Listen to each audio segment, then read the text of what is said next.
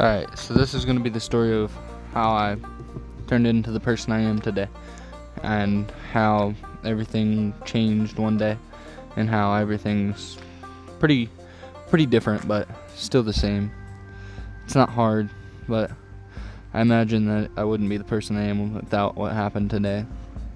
So, um, this will be my trailer, and episode one will come out in a little while.